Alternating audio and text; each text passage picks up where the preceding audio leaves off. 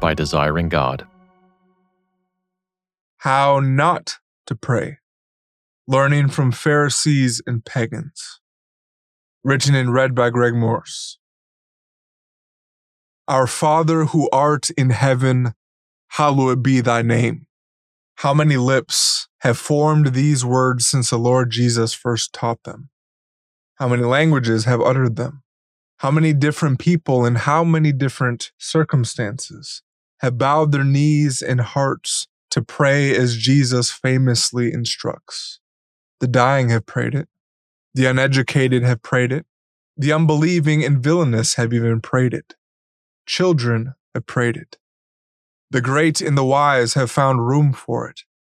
Every continent on earth has heard it whispered tribes in remote villages and kings in tall palaces have bowed and repeated after the Jewish prophet from Nazareth?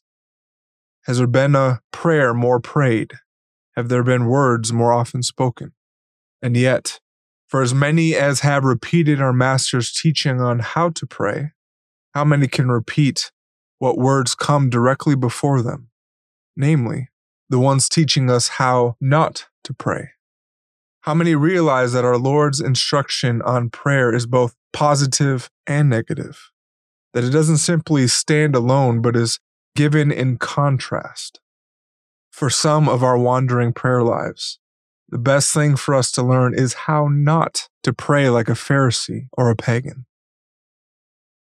Prayers of Pharisees. Do you love to be noticed and admired by others when you pray? Jesus' first how not to aims at the hypocrite embodied in the Pharisee. When the Pharisee prayed, he wanted not so much to pray as to be seen praying. As a bird in mating season, he sang forth loud, preening, Look at me prayers. Then when you pray, Jesus begins, you must not be like the hypocrites. For they love to stand and pray in the synagogues and at the street corners that they may be seen by others. Matthew 6 5.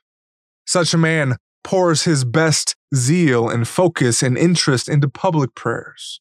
He positions himself on street corners or within small groups. What may seem stirring and deeply spiritual to many does not impress the one above, who knows their anxious thoughts. Are others watching? Are they impressed? Jesus shows us an example of such a look at me prayer, who cannot help exalting himself even without an audience. Two men went into the temple to pray, one a Pharisee and the other a tax collector. The Pharisee, standing by himself, prayed thus God, I thank you that I am not like other men, extortioners, unjust, adulterers, or even like this tax collector. I fast twice a week. I give tithes of all that I get. Luke 18, 10 through 12. In other words, God, thank you that when you look at me and when I look at me, we both behold such a pleasing sight. Unlike this man, loathsome to both Jew and Gentile alike, you have made me quite the spectacle. Twice per week, my belly creaks from fasting. My spice racks withhold not your due. Be merciful to me, sinner, lives miles from his mind in the distant town called Justified. Do you pray to impress others?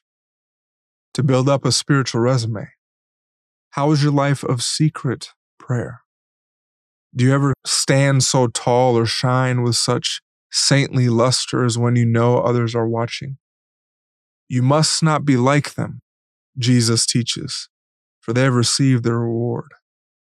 Instead, go into your room and shut the door and pray to your Father who is in secret. And your Father who sees in secret will reward you. Prayers of Pagans. Have you ever come to the end of your prayers and realized can't remember anything you just prayed. You spoke Christian speak. Observe the phrases of prayer, drew near to God with your mouth, and honored Him with your lips while your heart was far from Him. Prayer on autopilot. And when you pray, Jesus teaches next. Do not heap up empty phrases as the Gentiles do, for they think they will be heard for their many words. The pagans prayed empty mantras, stale platitudes, barren banalities. Prayer for pagans often proved little more than a formula. Say these words so many times, and the gods will hear you and reply. Just babble invocations in order to awaken your deity from his slumber, and he will eventually bless you. The priests of Baal modeled this in their showdown with Elijah, praying, O Baal, answer us from morning until noon. So too with us. Although we do not pray to stones or wood or the sun, Jesus does not want his disciples praying true words to the true God falsely, emptily. I don't know about you, but mealtime prayers can be the first ones vampired of their lifeblood. What does it even mean to bless this food to our bodies? Too many times, my mouth has moved. Prayers were spoken, but not really from me, a pious ventriloquism. Our Lord exposes a hidden insecurity underneath empty phrased pagan prayers. They think that they will be heard for their many words. The pagans are uncertain about the divine heart toward them, so they appease or impress or update the unknowing and unconcerned gods. They try to get their attention, throwing dust at the heavens, desperately wishing for someone to answer. Such an insecurity resonates with my say more prayers. Am I really being heard? Prayer can seem less reliable than, say, a text message, which tells me it was delivered. Not so with prayer. I feel as though I can pray carrier pigeons. As each flaps away, I hope some will arrive at the destination. Praying empty phrases with many words, then, can turn into a probability proposition. The more pigeons, the greater the odds God receives the message. Third time's a charm mentality. But Jesus allays our rambling fears. Do not be like them, he instructs. For your Father knows what you need before you ask Him. Before you approach your Father's throne, He knows. He knows your needs. His eye has not turned from you. The pagans pray to an unknown God. We pray to a Father. Prayer for Christians. Jesus introduces our Father who art in heaven with, Pray then like this. Matthew 6 9. Then connects the instruction on how not to pray with the how to Lord's Prayer. I believe Jesus gives us his prayer in part to contrast with the how not to errors of the hypocrites and the pagans.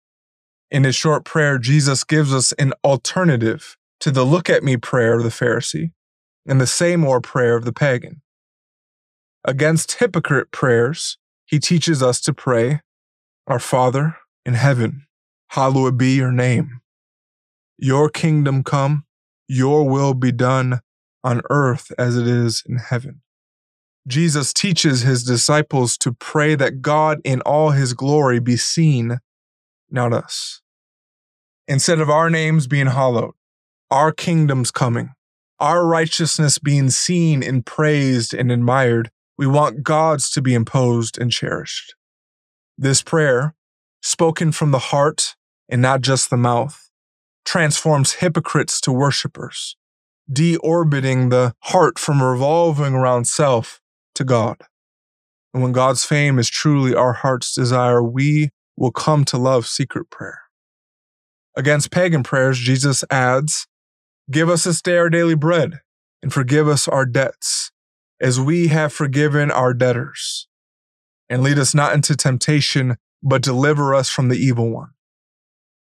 Instead of waking a snoring deity, anxious to appease the God we do not truly know, we pray to a heavenly Father. And therefore, instead of seeking to impress or play probability games with the divine ear, we can pray simple, childlike, and even concise prayers to our Father, knowing that we have his ear through Jesus Christ We ask Him for the needs we already know He knows about. He is a Father, bidding His sons and daughters come close to tell Him all the requests of their hearts. One of the best ways to pray is to know how not to pray. Instead of praying self exalting prayers that cry, Look at me, we pray in secret and we pray for God's glory to be loved and admired. Instead of praying empty talk, babbling, insecure prayers, we pray about daily bread and forgiveness, knowing that He knows our needs and has forgiven us in Christ before we ask Him. For more resources, visit desiringgod.org.